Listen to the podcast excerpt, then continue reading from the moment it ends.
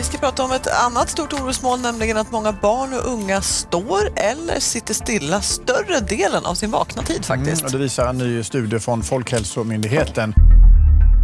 Närheten till en lekmiljö är ofta helt avgörande för att barn ska komma ut och leka.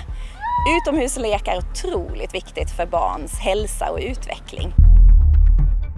Hälften av Sveriges kommunala lekplatser har försvunnit de senaste 25 åren, men här i Höganäs har de ökat.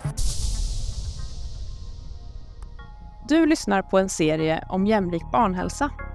Ett initiativ från Region Värmland, Friskvården i Värmland och tre värmländska kommuner. Mitt namn är Marika Andersson och jag är folkhälsostrateg på Region Värmland. I den här serien lyfter vi problematiken kring barns övervikt och obesitas och vilka faktorer som ligger bakom den stora samhällsutmaningen. I förra avsnittet pratade vi om matmiljöernas påverkan på barn och ungas matval. I det här avsnittet ska vi ägna oss åt de fysiska miljöernas roll och hur den fysiska miljön kan skapa förutsättningar att röra på sig. Hur bidrar samhället till främjande av fysiska miljöer? Att fysisk aktivitet är bra för den fysiska och psykiska hälsan har knappast någon missat. Trots det visar befolkningsrapporter att det finns en stor del av befolkningen som inte når upp till rekommendationerna för fysisk aktivitet. Rekommendationerna är framtagna för att främja hälsan och förebygga ohälsa. Numer finns det även rekommendationer för att minska stillasittande, som är ett växande problem i vårt samhälle. Utformning och utbud av miljöerna vi vistas i kan främja hälsa, men också främja ohälsosamma levnadsvanor. Grönområden och vistelse ute i natur har en positiv inverkan på barns psykiska och fysiska hälsa. Vi vet också att barn har olika tillgång till naturområden. Det påverkas i hög grad av familjens livsvillkor och levnadsvanor. En förutsättning för att grönområdena ska nyttjas av befolkningen är att de är nåbara för alla.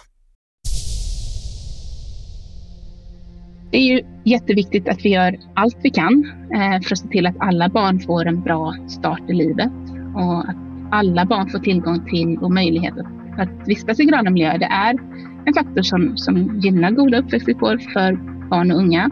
Hanna Weiman är folkhälsostrateg på Länsstyrelsen Skåne och doktor i folkhälsovetenskap.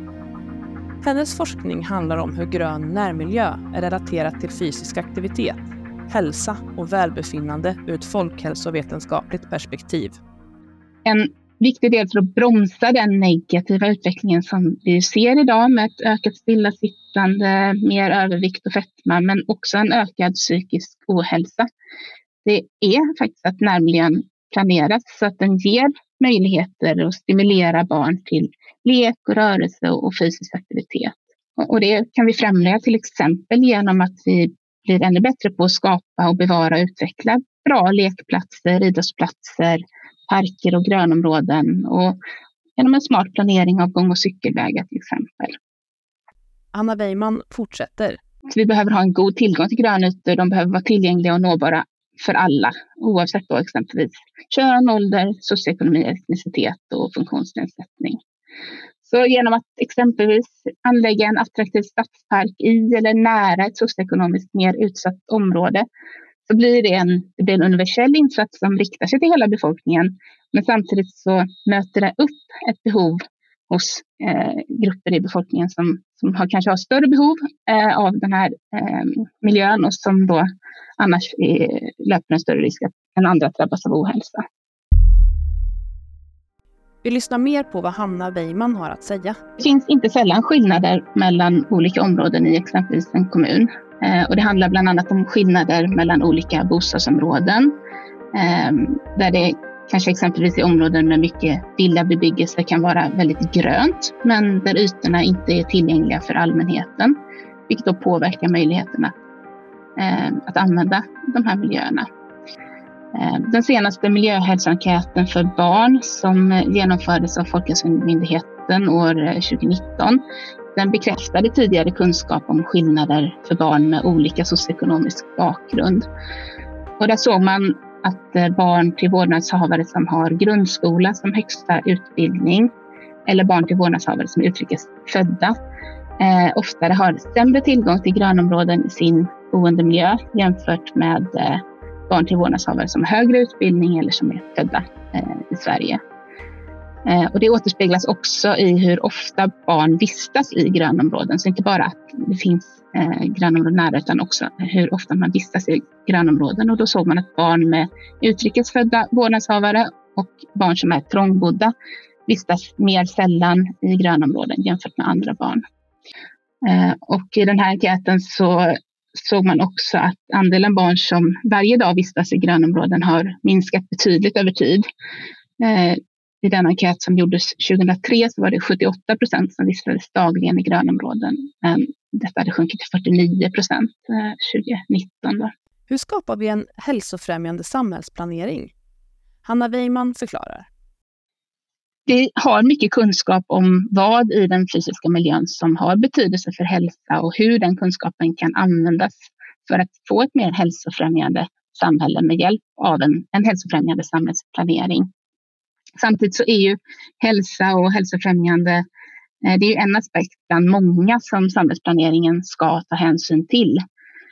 Eh, det är ju i första hand kommunerna då som med översiktsplaner och andra eh, styrdokument själva har makt att, att forma den fysiska miljön i kommunen på ett sådant sätt att den, att den blir hälsofrämjande.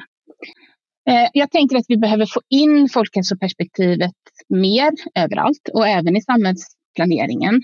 Eh, att det är oerhört viktigt att, fler, att få fler att se och förstå att arbetet med att främja hälsa och förebygga ohälsa, det kan och det måste göras på alla nivåer i samhället och i alla verksamheter.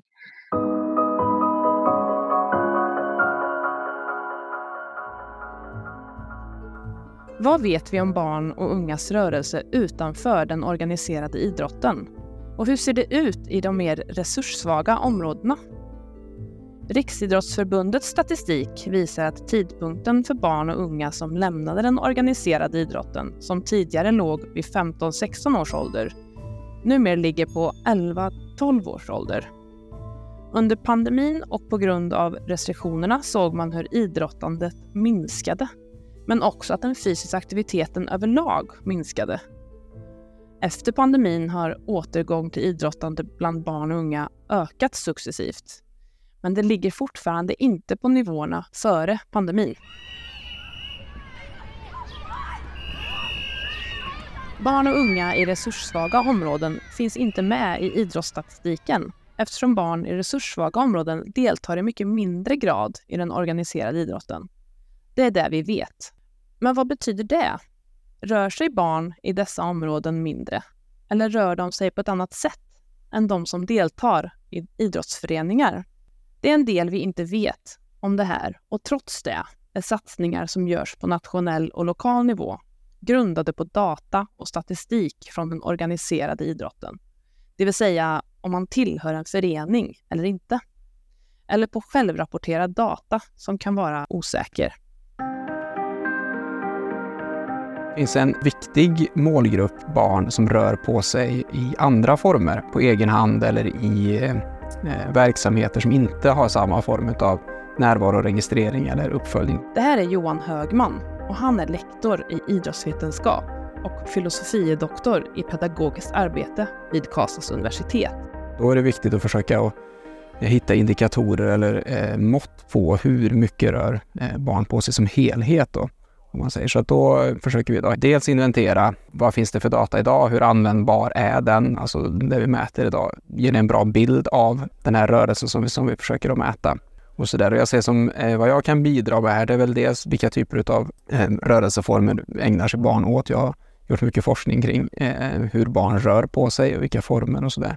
Och särskilt då med fokus på barn som rör på sig väldigt lite men som ändå då eh, kanske rör på sig en del på egen hand och sådär. Och så är det viktigt att försöka tänka på hur, hur vi gör det här på ett bra sätt då, så att man tar hänsyn till eh, också barnens intresse då i det här och integritetsfrågor och sådana saker också. Då.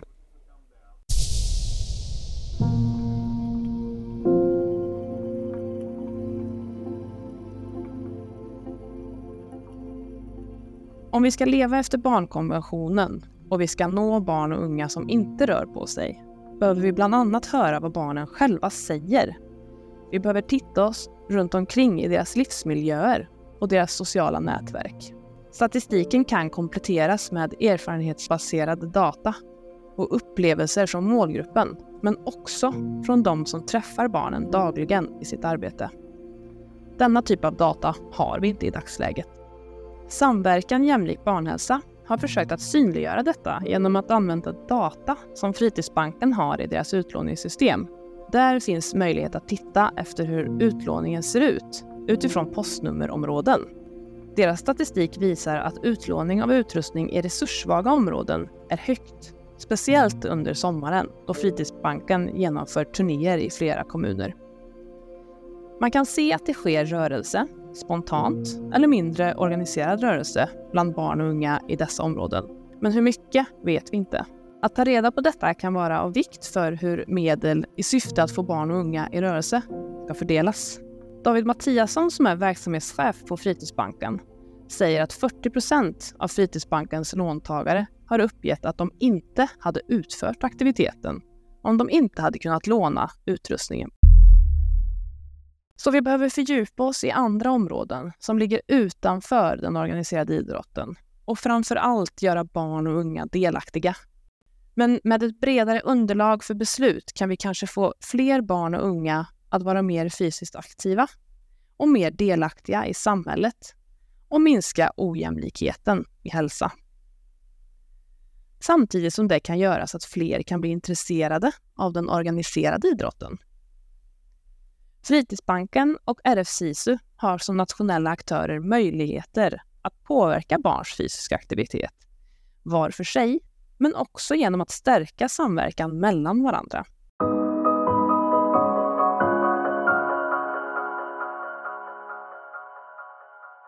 Vi behöver samverka och arbeta bredare kring barns förutsättningar för en god och jämlik hälsa. Generation PEP är ett initiativ av kronprinsessparet och de har i flera år arbetat med barn och ungas förutsättningar för ett hälsosamt liv. Carolina Klyft är verksamhetschef på Generation PEP. Vi fokuserar på fysisk aktivitet och kost som vi försöker då förbättra förutsättningarna för alla barn och unga ska ha möjligheten att egentligen eh, få sin rättighet tillgodosedd. För alla barn och unga har ju rätt till bästa möjliga hälsa enligt barnkonventionen och vi försöker göra allt för att vi faktiskt ska kunna leva upp till det eh, på olika sätt. Då måste vi ibland utmana befintliga strukturer och system. Vi måste sprida kunskap och få ut mycket information om frågan, men vi måste också påverka olika typer av makthavare som fattar beslut som skulle då kunna underlätta för eh, barn och unga i deras miljöer och på de arenor de finns att faktiskt få vara fysiskt aktiva. Vad finns det för utmaningar kring barn och ungas brist på rörelse eller att de är fysiskt inaktiva? Det handlar allt som oftast inte bara om att barn och unga inte rör på sig, utan bilden är oftast bredare än så. Utmaningen är att vi har ett samhälle idag som blir allt mer stillasittande eh, och mer stillasittande i långa perioder. Alltså människan har väl alltid suttit ner emellanåt men nu blir vi stillasittande under väldigt långa perioder och det gör att vi trycker bort tid egentligen för att vara i rörelse. Och det är ju allt ifrån eh, såklart skärmarna och teknikens intåg på ett annat sätt har vi blivit stillasittande på det sättet. Men vi kan se att aktiva transporter till och från skolan har minskat. Men det kan ju också handla om att ehm, det har blivit svårare för, för vissa grupper att till exempel få med sig fysisk aktivitet på fritiden. Dels har vi sett att kommunala eh, lekplatser halverats de senaste 25 åren, men vi ser också att eh, det är socioekonomiska faktorer som påverkar om du har möjlighet att vara med i en förening till exempel eller vara aktiv. Carolina Klüft fortsätter. Om man har ett samhällsproblem så är det ju sällan så att det är en aktör eller ett område som, som är nyckeln och löser allting för då hade det nog inte blivit ett problem från början. Eh, att, att man blir lite stillasittande lite då och då eller att man äter godis på lördag eller sådär. Då, då hade vi nog inte haft några problem för det säger liksom forskningen att det, det är inget farligt att sitta still ibland eller, eller äta lite godis på helgen. Men, men problemet är att vi matas på alla olika delar och att vi blir stillasittande både liksom i, i skolan och eh, framförallt på fritiden och på helger och på lov där det kanske har varit mer fysisk aktivitet förut. Vi lyssnar mer på Carolina Klüft. Om man tittar på liksom det som handlar om kunskapsspridning så är det ju, vi, vi gör en rapport varje år där vi tittar på hur det ser ut i landet och vi försöker komma ut med kunskap på olika sätt, eh, sprida den typen av information som eh, vi tror att alla faktiskt bör känna till. Eh, men sen jobbar vi med påverkansarbete och det kan handla om kampanj eller möten eller träffa olika typer av makthavare. Starta initiativ tillsammans med näringsliv eller andra civilsamhällsorganisationer eller ett förbund eller vad det nu kan vara. Eh, vi försöker ju också då, som jag sa, konkreta verktyg. Hur kan man jobba som en kommun? Hur kan man jobba som en skola? Hur kan förskolan jobba? Hur kan man om man har en idrottskiosk? Hur kan man tänka då för att byta ut onyttiga eh, alternativ till kanske mer hälsosamma alternativ? Så vi försöker liksom göra olika stöttande verktyg för att man ska liksom kunna ställa om sin verksamhet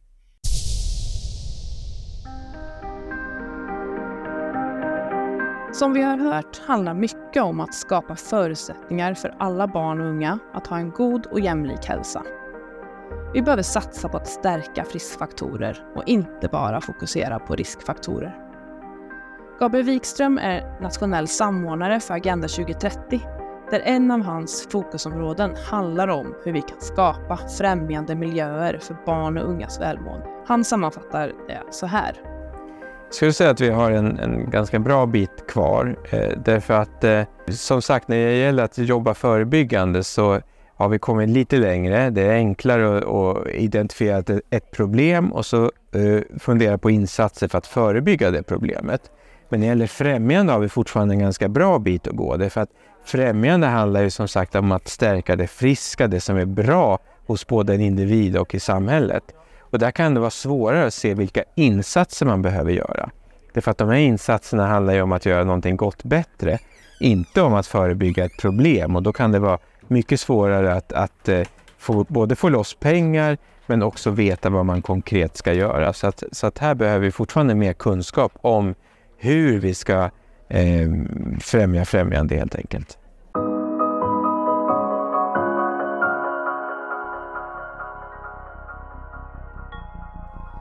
Samverkan Jämlik barnhälsa har under tre poddavsnitt berättat om övervikt och obesitas hos barn och unga. Vi har velat lyfta behovet av att arbeta med förutsättningar för hälsan och inte endast fokusera på individen. Att gå ifrån endast individansvar till samhällsansvar och vilka förutsättningar samhället skapar för en god och jämlik barnhälsa. Vi behöver förstå och bli bättre på att analysera vad som ligger bakom ett hälsoutfall. Hitta bredare dataunderlag för insatser och inte minst göra målgruppen delaktiga i arbetet. Vill du veta mer om vårt arbete kan du gå in på Region Värmlands webb där du också hittar våra kontaktuppgifter. Länk direkt till webben hittar du också nedanför detta avsnitt. Tack för att du har lyssnat!